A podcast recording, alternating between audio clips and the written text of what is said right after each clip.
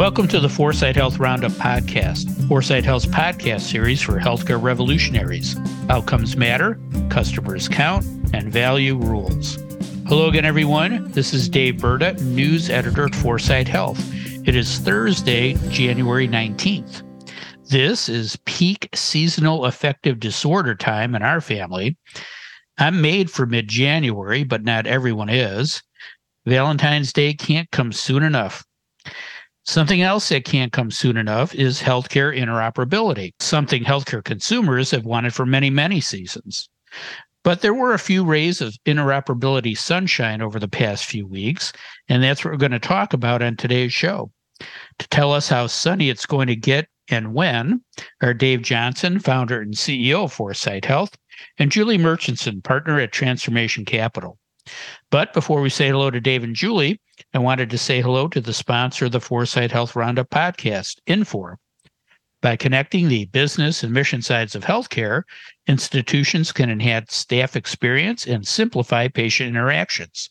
With data driven insights and greater operational control, our sponsor Infor supports your company in making healthcare a calling again for your staff. Hi, Dave. Hi, Julie. How are you guys doing this morning? Dave?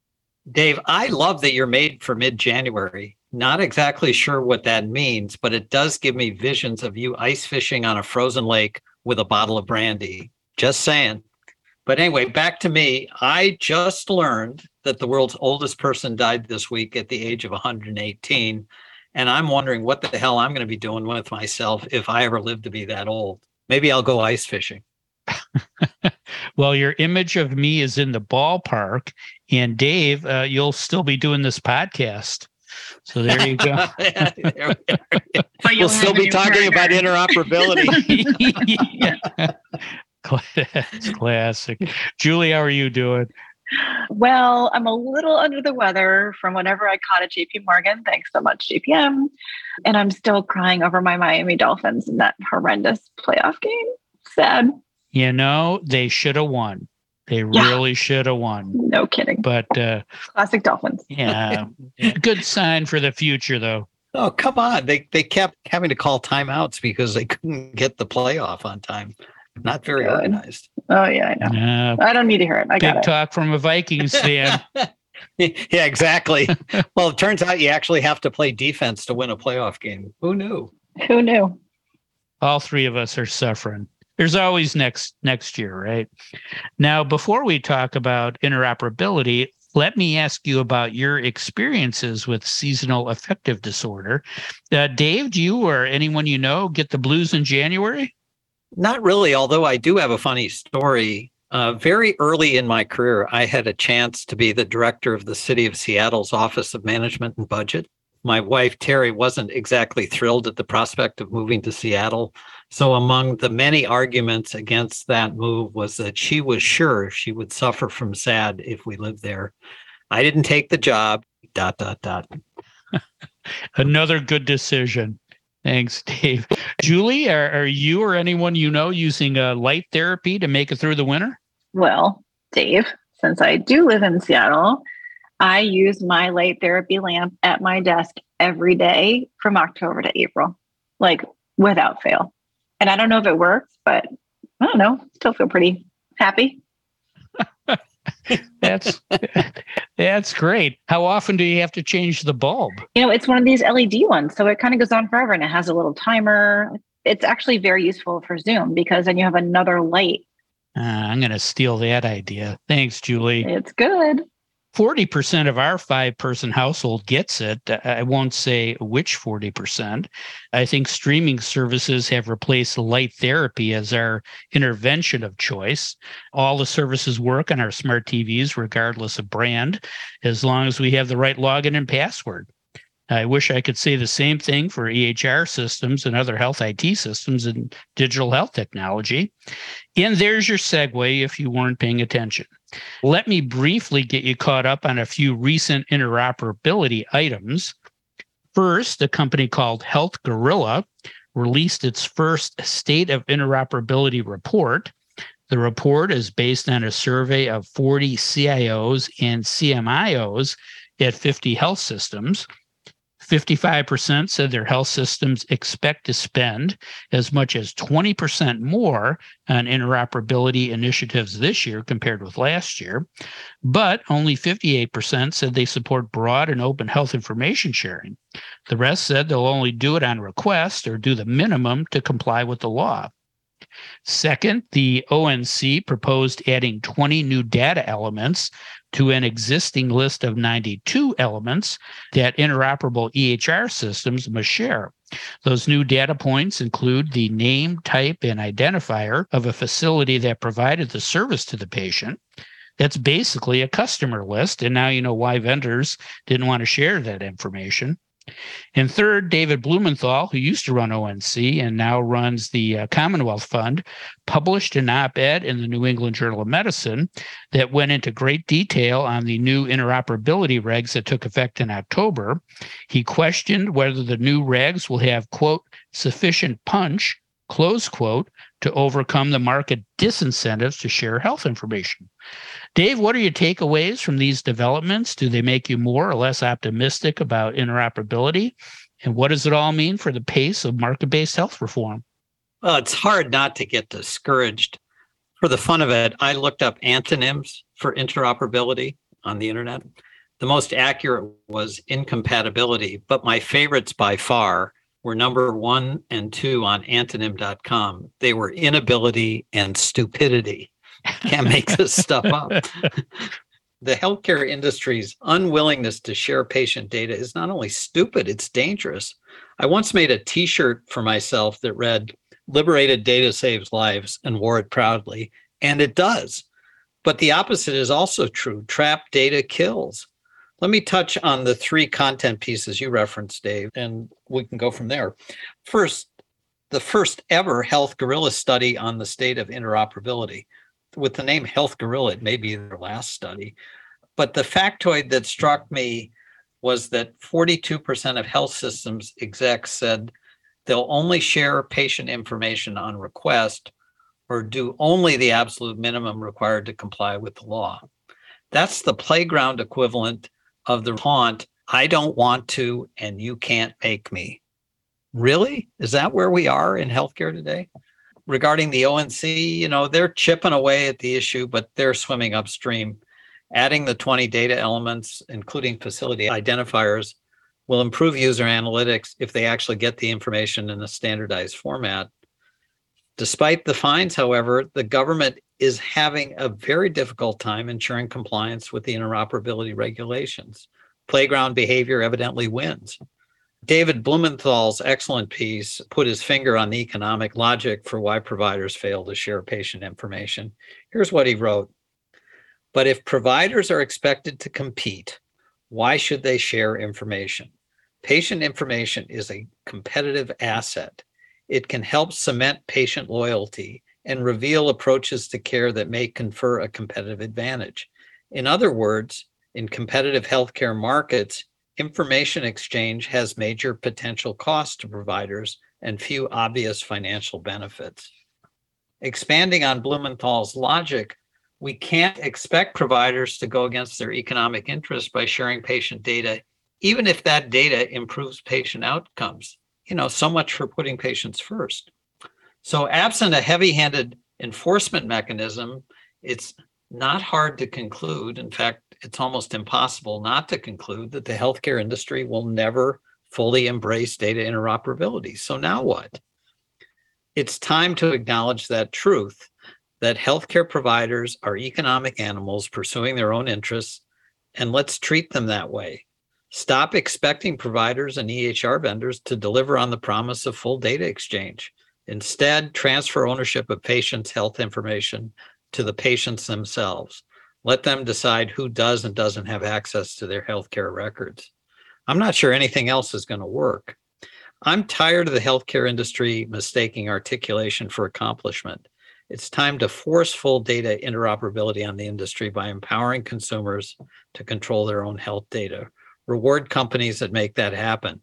Repeat after me liberated data saves lives. I have it in multiple sizes and many colors. Let's get it done. That's great, Dave. Thanks. Power to the patient. Hear, hear. Julie, any questions for Dave? So, Dave, I can't applaud enough of what you just said, but labs. I'm interested in this whole data point around how labs are even farther behind.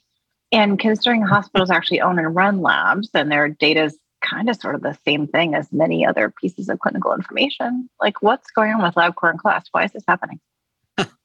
you know, the labs need to get out of the basement and into the real world. Um, you're right, Julie. I mean, two or three percent of healthcare expenditure goes to testing, to diagnostics, and that probably derives 70, 75% of the decision making. So there's enormous power in that information.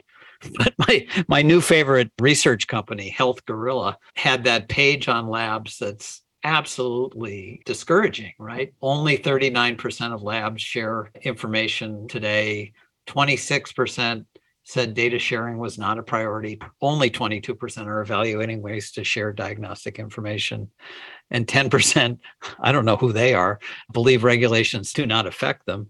So they're in the relative scheme of things more Neanderthal than the gorilla itself. They're just out of step with the times. The one shining light here is there is an organization called Lab 2.0 which recognizes this obvious reality and the potential value of the data. And they are working with labs around the country to try to inspire them to embrace value based care and to use the data to really drive better diagnosis, better treatment protocols, and so on. But what gives? I, I think it's just more of the same. I'm really to the point of saying, well, why are we even trying anymore? Let's just assume that they're not going to do it and figure out another way. I mean, that's that's kind of where I'm getting. Yeah, yeah, it's turning out to be a dead end. Thanks, Dave. Julie, what are your takeaways from the survey? What the ONC did and what Blumenthal said? Does that make you more or less optimistic about interoperability? And what does it all mean for digital health and the market innovation spaces where you play? Well, get your seatbelts on, get comfy because I've got a little to say. All right. this might be a little known fact for our audience, but I worked on one of the early health information exchanges in Santa Barbara County, California in 1999. And although this was certainly not our stated thesis, we developed a learning laboratory that was effectively looking at whether you know it was possible to build some data exchange that would defy the natural laws of economics. And you know, it was a relatively geographically closed market. What do we learn? The power of economics totally reigns. That effort, like I said, started in 1999. I mean, that was so long ago ended in roughly like 2002, 2003, maybe a little bit later. And since then, we've made tremendous progress in technology and a lot of standards progress. But the economics is still the issue, to Dave's point. So I don't know, Burda, you're, you know, to answer your questions, like the ONC does continue to move the ball forward, including, you know, data that gives a more holistic picture of the individual. And with this recent facility identification, you know, it does help, but it helps kind of improve the federation of information, right? And workarounds to actually get what you need if you're trying to get that information. But they're continuing way too slowly at this chipping away at the economic friction because they have the power to do it and they're just really, you know, it's just going so slowly. But they are trying to do that. Blumenthal understands this better than almost anybody, to Dave's point. And he knows that the lengths that providers will go to, EHR companies will go to, you know, put up fights in court, provide minimum responses. One of my favorite lines, though, of his New England Journal of Medicine paper is this market incentives have equally problematic implications for EHR vendors. If vendors, you could really put providers here, make it easy to move information between records, they make it easy for providers to switch from their record to a competitor's record. So I just want to like remind us all. Do you remember those days when you couldn't get the contacts out of your cell phone when you bought a new cell phone without doing it manually? Do you remember that? Yes, yes. like. We're simply not the first industry to experience this shift towards actually having to compete on price or value or kind of the goodness of your product. So like get over ourselves. And lastly, I know I'm going long, but I am more optimistic, but not because of ONC or what Blumenthal says, but because of where the innovators are. And, you know, Datavant, for instance, is one of our companies that we've partnered with. They carved out a whole new market in the unidentified data space that's really enabled massive progress for multiple different types of organizations around the hoop in a lot of research, a lot of really kind of practical information necessary for business purposes. They're now applying that to identified data. What they're doing, though, is going after the business purposes that these organizations have, whether they're internal or cross organization. They're not waiting they're going after the business need instead of this like massive federal, you know, forcing of unnatural economics. And class, that is all for the day. You know, all this reminds me of uh, how important a SIM card is now. yeah. Right? You can't watch a spy movie. You know, everybody's after the SIM card and no one's after the phone. Right? Excellent points. Thanks, Julie. Dave, any questions for Julie? Well, I'm uh, she's got me going back thinking about how tough the early cell phone days were. Not only did you have to reload your contacts, the cell company kept your phone number. Remember oh, that? That's right. I once got into a big fight with an employer when I switched jobs because they wanted to keep my they wanted to keep my cell phone number and I had to go threaten them and then and I finally got it back but uh, you know it Yeah, that's even worse. You couldn't be more right that patient data should be available to everybody and companies should distinguish on their ability to find insights from that data and use it for better treatments drive better outcomes. This is really neanderthal competition right? It's competing by denying access to things that could make our world better but anyway, uh, congratulations to you on Santa Barbara. I think I read recently they have some of the highest per capita costs in the country for treatment. So yeah. clearly the HIE worked well there. Yeah. But I've always thought, and get your take on this, that the ultimate solution to interoperability would be overlay software that could replicate healthcare data as it's created, push it into the cloud, clean it up, protect it, and then make it available for subsequent use and analysis sounds like a project for Google, Microsoft, or another big tech company. Am I on to anything here? Will this ever happen? And if not, what's preventing it from happening? Wow, that's a big question. So, first, I would say if you think about that as one cloud, let me introduce you to privacy and security concerns and, you know, HIPAA and all sorts of regulation that would prevent that one cloud. But if you're talking about multiple clouds, like I think Google, Microsoft, and those companies are doing that kind of thing today within systems, right? They're just not enabling the cross system. Yeah. So again, it's not like your technology vision isn't there. It's just not there in a way that's actually facilitating what's needed. Yep. Yeah. Interesting. Yeah. Well, we need a universal translator, right?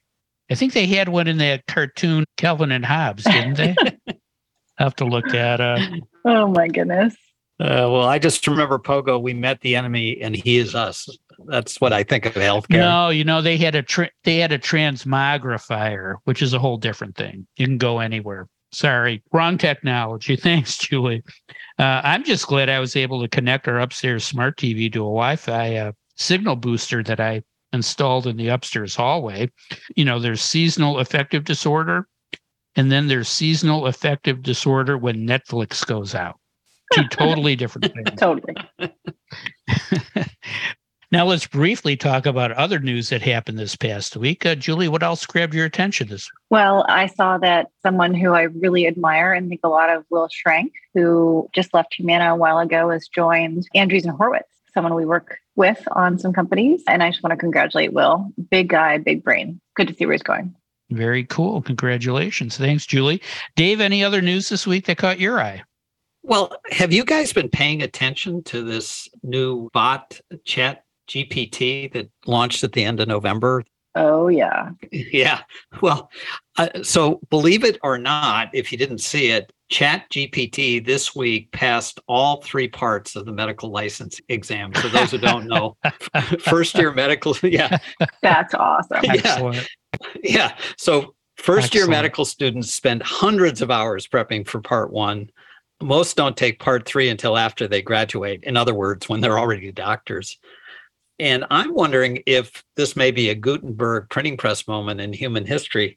I tried to get on the Chat GPT website to ask how generative AI would transform medicine. but the site has been overrun by all those college students getting the bot to write their essays and term papers. So maybe next week. Yet we can't do data interoperability in healthcare. Come on. Come on. Maybe we should feed that into that exactly. technology. That's a right? good idea. There, we we solved the whole thing in 20 minutes. Thanks, Dave, and thanks, Julie, and thanks to our sponsor, Infor. Infor connects the business and mission sides of healthcare, enhancing the staff experience and simplifying patient interactions with data-driven insights and greater operational control. That is all the time we have for today. If you'd like to learn more about the topics we discussed on today's show, please visit our website at foresighthealth.com. And don't forget to tell a friend about the Foresight Health Roundup podcast. Subscribe now and don't miss another segment of the best 20 minutes in healthcare. Thanks for listening. I'm Dave Burda for Foresight Health.